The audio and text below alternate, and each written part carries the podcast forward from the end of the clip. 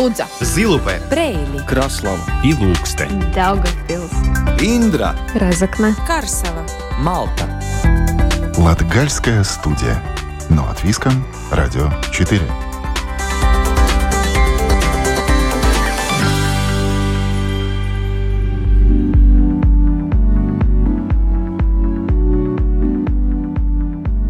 Здравствуйте, уважаемые радиослушатели! В эфире программа Латгальской студии у микрофона Лариса Кириллова. И мы начинаем новый цикл передач под названием «Латгалия на рубеже возможностей». Сегодня многие признают, что Латгалия становится все более привлекательным регионом для инвесторов, которые заинтересованы в создании высокотехнологичных предприятий, работающих на экспорт. С каждым годом их становится все больше, и это не может не радовать. Но мы живем век высоких технологий. Поэтому сегодня невозможно реализовать ни один амбициозный бизнес-проект, не привлекая к его разработке ученых. Наш сегодняшний собеседник – академик, ученый-энтомолог, профессор Даугавпилского университета Арвид Борщевский. И именно с ним мы будем говорить о паразитах, перекиси водорода, сенсорах и возможностях развития Латгальского региона через призму научных экспериментов и открытий. Латгалия на рубеже возможностей.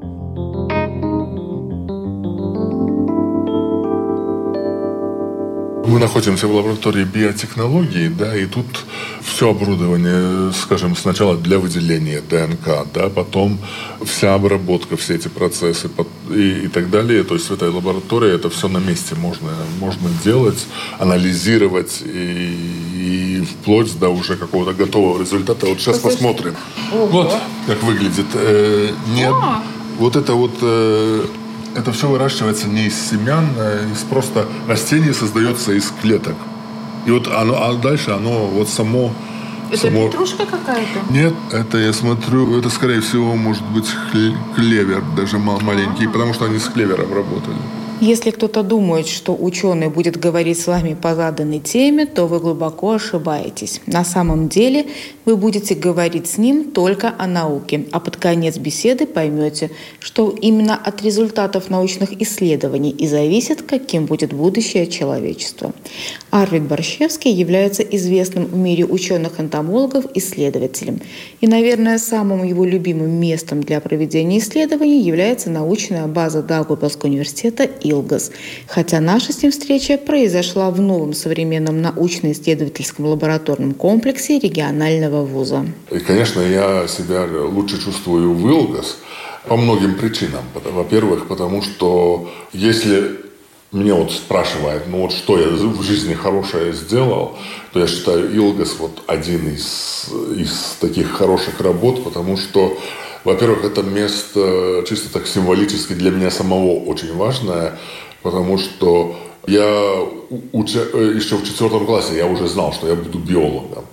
Но Илгас э, мою жизнь э, вот из, изменили достаточно, ну не кардинально, но основательно. И, и, и то, что у меня там удалось, как, если так можно сказать, будучи студентом, это и стало основой моей научной деятельности и так далее. Потому что, когда я еще в школе учился, я думал, ну, может быть, какая-то ботаника, может быть, орнитология, птички э, и так далее.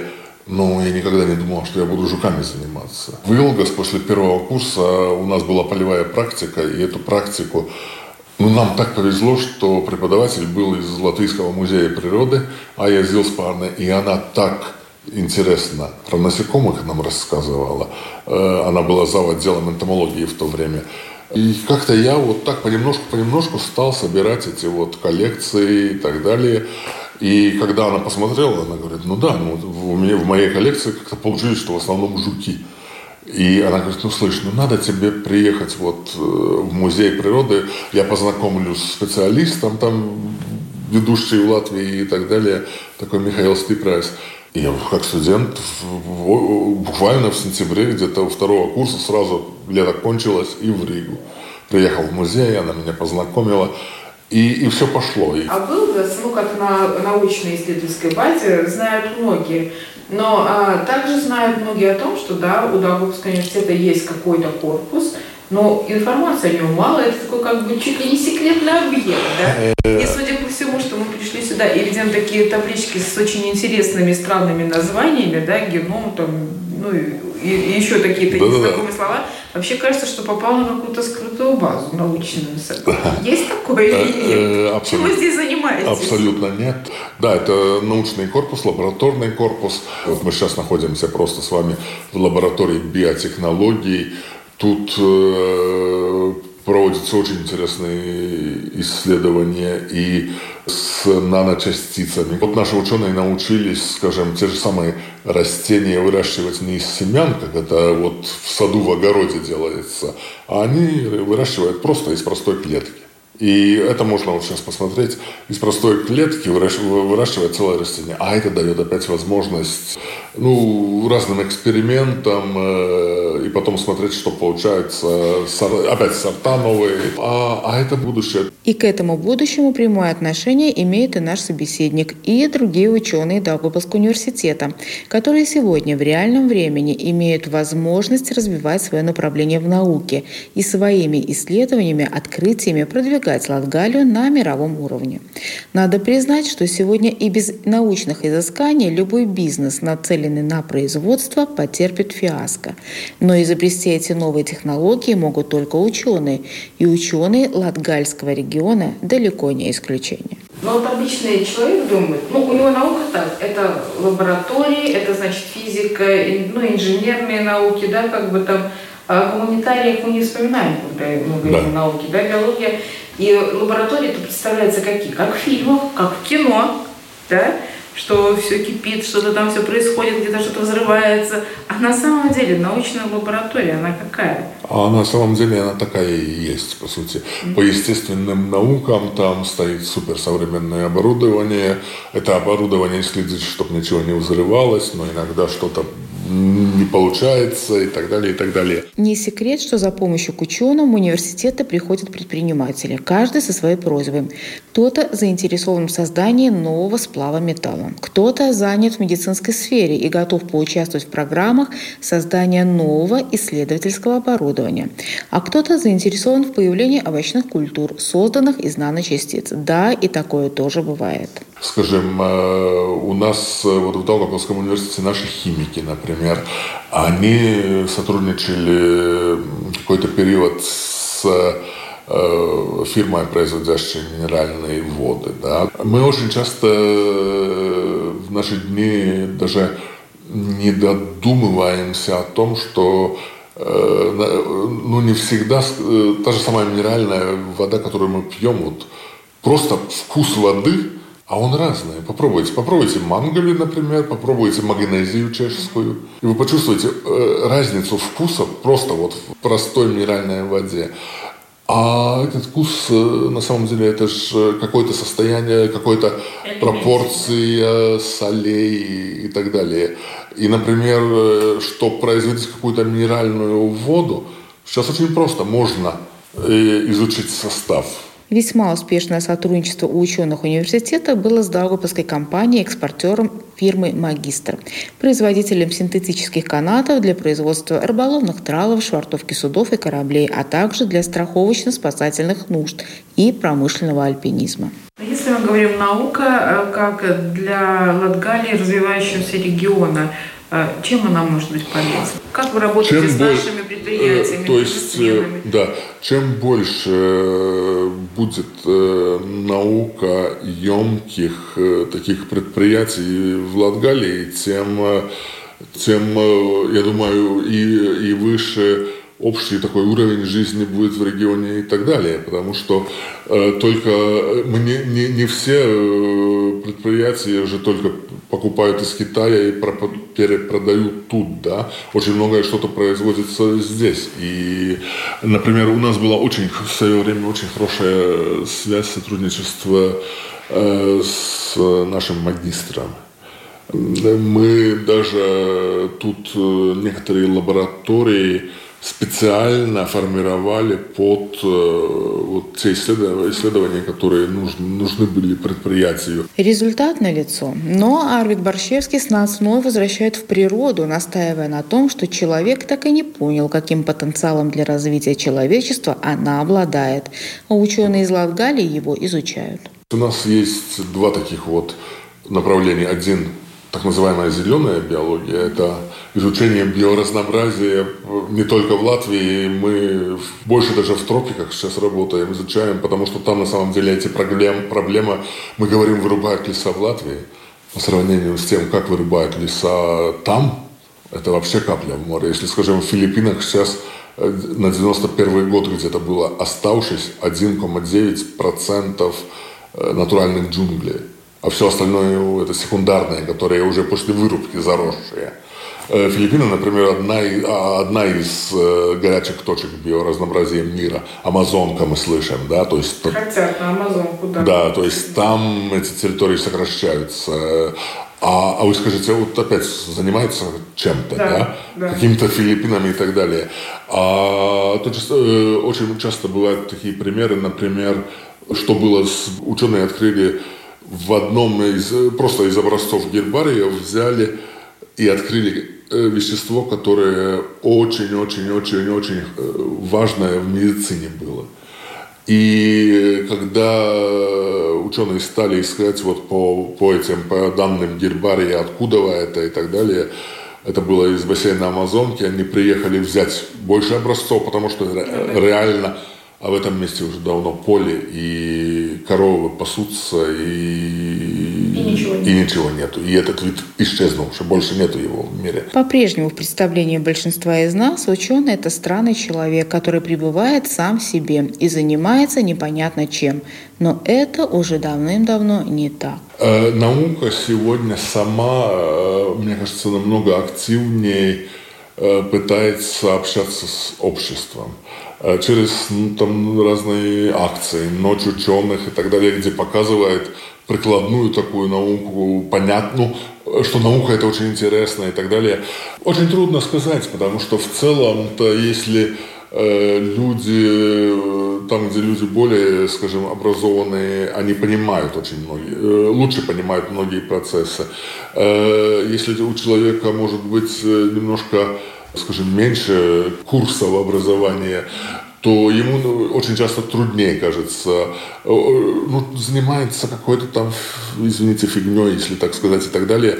Но, понимаете, очень часто любо, люб, любой вот такой нюанс, он может очень много давать с той же самой экономики и так далее, и так далее, и так далее. Поэтому, э, поэтому нужны как фундаментальные исследования, то есть где ученые исследуют вот какие-то вот такие, и то же самое биоразнообразие, там систематику, новые виды описывают или что-то, или, или по гуманитарным наукам, да.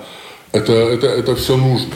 И без, без этого не, мо, не может вот потом э, создаваться какие-то там гениальные идеи и так далее. Вы сказали бредовые, даже о каких-то бредовых идеях и так далее. Вы знаете, я со, со своим студентом э, говорю наоборот, не наоборот, а именно как вы сказали. Я говорю, чем бредовее у вас сейчас идея для какой-то курсовой работы, тем реальнее, что вы получите что-то гениальное. А автором всего гениального является гений. Молодой ученый, физик, преподаватель Даугавпилского университета Валдес Мизерс является одним из них. Это что за оборудование такое вот? Это... Типа космический аппарат. Это... Ну, все очень любят. Да, только некоторые называли его еще ядерной бомбой. Были варианты. Ну, я ее не видела, но мне больше напоминает какой-то спутник. Это устройство называется устройством вакуумного напыления. Угу. А, принцип действия его следующий. Внутри камеры, в камеру можно что-то положить. И что будет? А, в камере есть а, такие специальные устройства, как магнетроны. Они умеют создавать пар. Но пар не из воды, это нам не интересно. Они могут сделать пар из железа, из меди, из стекла, из цинка, из оксида алюминия, угу. из чего угодно, из чего вам захочется. А для чего И... нам нужен пар? Вот. А пар таких материалов, как вы, наверное, знаете, очень долго существовать не может. Он конденсируется на всех стенках внутри и обволакивает любой предмет, который мы туда положим, снаружи. И таким образом мы можем взять любой предмет и покрыть его любым материалом сверху. И таким образом мы готовим поверхности для того, чтобы наносить на них наноструктуры. Всех молодых научных сотрудников, практически вчерашних студентов, Арвид Борщевскис величает не иначе, как гении. И на то есть серьезное основание. Несмотря на юный для ученого возраст, эти молодые люди, в том числе и мой второй собеседник, проводят невероятные исследования, в частности, в сфере медицины. Мы здесь все сотрудники по-русски это будет Центр инновационной микроскопии Гунта Либерта. Угу. Мы физики по области науки, а конкретно занимаемся нанотехнологиями. Если еще конкретнее, мы разрабатываем электрохимические сенсоры. Принцип действия такой, что у нас есть два электрода, на них наноструктуры, на электроды наливаем какую-то жидкость, пропускаем электричество, получаем информацию о том, какой химический состав у этой жидкости. Такие сенсоры могут находить какие-либо вещества. А самый популярный пример будет гликометр, которым э, диабетики промеряют свой уровень глюкозы в крови. Они, э, все глюкометры, они работают на основе электрохимических сенсоров. У таких сенсоров преимущество в том, что их очень легко автоматизировать с помощью компьютера, они дешевые в производстве, и они, нет, они дают анализ очень быстро и не требуют обученного человека. Работа в области науки – это хобби, за которое платит государство, говорит, смеясь Валдес. А ведь он прав, и он наверняка счастливый человек, ибо получает зарплату, занимаясь тем, что ему нравилось еще с детства. Но ну, а вернемся в лабораторию, где молодые ученые работают над созданием электрохимического химического сенсора для перекиси водорода. Это вещество позволит улучшить э, медицинские анализы. Э, суть в том, что по повышенному уровню перекиси водорода в крови человека можно вычислить, что у него э, развились или начали развиваться болезни Альцгеймера, Паркинсона, артрит, рак, и перекись ускоряет развитие метастазов рака. И Сейчас перекись не анализируют, потому что если мы хотим определить перекись, уровень перекиси в крови, это, скорее всего, будет или хроматография, или титрование, или подобные методы.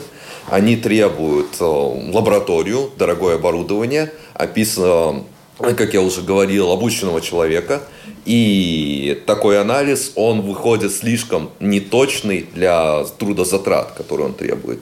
А электрохимический анализ позволит из, допустим, одной капли крови, которую у вас берут во время ежегодной проверки на здоровье, получить информацию о перекиси и таким образом среди всего населения выявлять людей, которые вот в группе риска, что у них либо начали образовываться такие болезни, либо скоро образуются, ну, что-то такое. И сейчас мы этим сенсором занимаемся на уровне, что мы можем определить перекись в воде. И как раз именно сейчас наши умы заняты тем, что мы хотим нашу технологию по определению в воде доработать до уровня, чтобы она уже работала в крови и в будущем запустить в клинические испытания. Слово за слово и разговор заходит о присвоении Нобелевской премии. Вопрос напрашивается сам собой. Через 10 лет за что будут вручать Нобелевскую премию? Если мы будем говорить конкретно про физику, я искренне сомневаюсь, что это будет в течение ближайших 10 лет – но цель физики сейчас глобально как науки – это так называемая теория всего. А, физики хотят объединить в одну большую формулу и толстенькую книжку с пояснениями все возможные физические взаимодействия, чтобы одной формулой описать все, что у нас происходит. Помимо этого, большая область э, исследований физики сейчас это энергетика, и отдельно проект а, этот проект пытается разработать термоядерный реактор. А, термоядерный реактор а, хорош тем, что ему не нужен уран, вместо этого он может работать, например, на водороде, которого у нас в океане полно, и он дает доступ к очень дешевой энергии в очень больших количествах. ИТЕР сейчас прямо строится, очень скоро они обещают его закончить, и вот там тоже наверняка парочку премий получат. Латгалия на рубеже возможностей.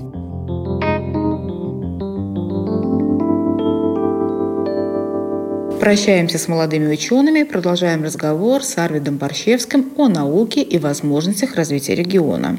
И в частности, речь заходит о паразитах. Оказывается, они очень беспокоят умы латгальских ученых. Сейчас самое, самое такое модное, что у нас тут, вот в этом лабораторном корпусе проходит, происходит, это создавание, исследование, создавание, абсолютно новое направление, создавание биочипов. Биочипы, например, можно создать, вот, э, которые просто он э, по... Надо только вот взять крош, э, какой-то образец, и там можно сразу определить, если там белки какие-то паразитов, которых вообще не, невозможно как-то выявить. выявить, да. То есть вот в таком направлении тоже... А для чего это необходимо? Ой, для, скажем, э, с паразитами вообще у нас очень сложная ситуация. В целом мы часто не думаем, скажем, есть ряд паразитов, которым э, очень затруднительно сказать, что за вид. То есть там на молекулярном уровне можно только сказать, по, по самому паразиту не скажешь это, да. А, а очень часто важен э, для того же самого как-то, чтобы его Э, вывести из организма э, нужно знать, например, название вида. И вот эти биочипы могут э, довольно быстро помочь. Там, можем зайти просто. Да, ну хорошо. Ученые придумывают, а кто внедряет тогда? Вот они знают, э... тот, кто внедряет, знает, что университет занимается вот такой программой. Классно. ну, как знают, если наши Вы самые... Конечно, конечно. Скажу честно, с Аритом Борщевским знакома давно, и, готовясь к этой встрече, была уверена, что академику удивлять меня уже нечем. Ой, как я ошибалась, когда профессор Борщевский так, между прочим, сказал, что у университета есть своя научная база по изучению Балтийского моря, я удивилась. И это еще мягко сказано. Где региональный вуз, а где Балтийское море, тем не менее. Есть Латвийский институт гидроэкологии, он наше агентство, наше Даугавпилского университета, а, которое изучает Балтийское море и так далее. Это наша структура. Правда, что с Балтийским морем все не очень хорошо? Э, с Балтийским морем все не очень хорошо. И это не только то, что вокруг э, промышленные страны, где много загрязнения уходит, но и сама морфология моря, она, оно, к сожалению, такое, что не очень хорошо, потому что только очень узким таким проливом она соединяется с океаном Атлантическим, Северным морем, и э, соленая вода очень-очень, обмен воды очень плохой, тем более там Зунский мост построен сейчас, поэтому обмен э, воды с, оке, с океаном очень-очень медленный, и, и в море достаточно много вот загрязнения, которые так и, стоит в море. Но, но это не значит, что нельзя купаться там и так далее. А к чему это может привести? Э, это, ну как, ну... Балтика станет озером? Ну, Балтика, э, ну как, ну, Балтика уже сейчас озеро, то есть там озерные рыбы живут. Ну, если посмотрите, ну, там есть и треска, но э, в прибрежной зоне по Латвии что? Какая основная рыба? Окунь озерный. Разговор от науки плавно перетекает к беседе о латвийской политике. Куда без нее? Ведь именно от решения политиков зависит и судьба Даугавпилского университета, и будут ли вообще в будущем Латгалии заниматься наукой. Я, я бы не сказал, что это проблема э, только Латгалии. Похожие проблемы э, в многих других регионах. И в Курзаме, и в Видземе есть может быть, Земгала меньше, потому что там немножко другое. Там в основном сельское хозяйство везде такое, ну, сильное. Во-первых, за последние 30 лет я бы не сказал, что не только там ученые, вузы, э, вообще система образования, что мы бы чувствовали, что мы реально являемся каким-то приоритетом. Мне кажется, основная проблема именно в, каком, в такой э, политике, которая не способствует э, развитию регионов.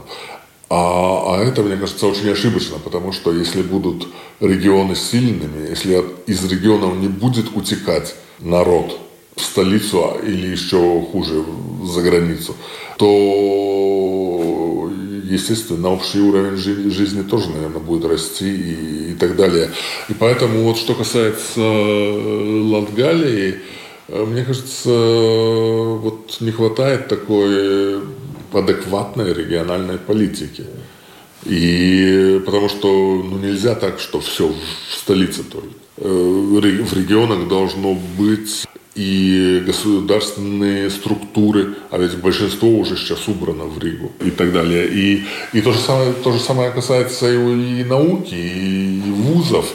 Хотя бы как-то, ну, если мы делаем эти реформы, а, ну, тогда делаем так, чтобы когда-то это все сделать, и, и, и чтобы эти реформы, они были э, с, ну, такие, ну, реальные, дающие пользу, а не так, чтобы все из региона убрать. И поэтому, если речь заходит о Даугавпилском университете, естественно, мы боремся за то, чтобы э, мы остались тут. Мы сто лет, 102 э, года э, в разных формах тут в Даугавпилсе. И, и я думаю, что если, скажем, та же самая наука, наука вузы, уйдут из регионов, ну тогда регионам вообще развития не будет. Э, возможности всегда есть.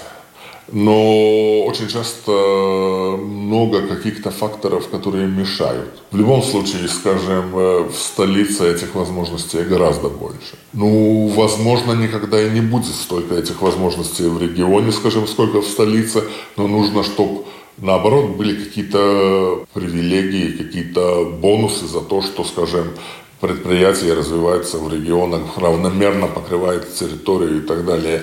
Но у нас как-то в Латвии, мне, мне кажется, что особенно из Восточной Латвии вообще хочется все, хотят все убрать.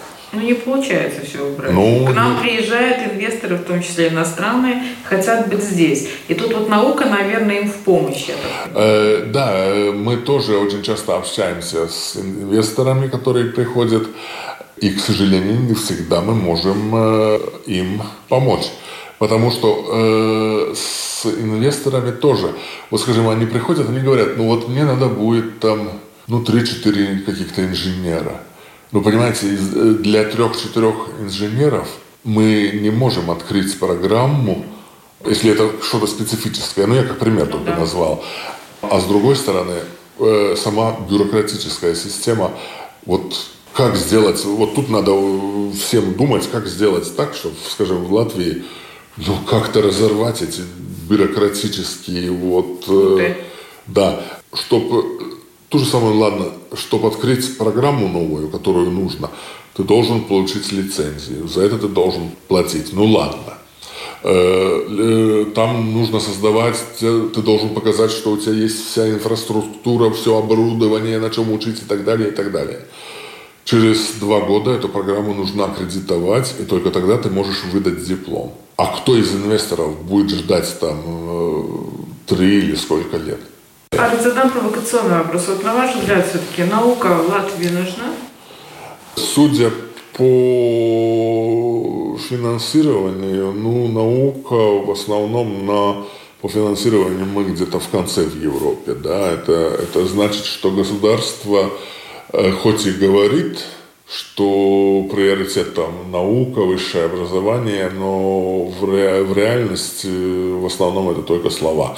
Пока политики и руководители страны не поймут, что только наука и высшее образование может дать реальный рост э, и развитие стране, э, ну, ничего, наверное, не будет. То есть за наукой будущее? В мире только за наукой будущее. Латгалия на рубеже возможностей.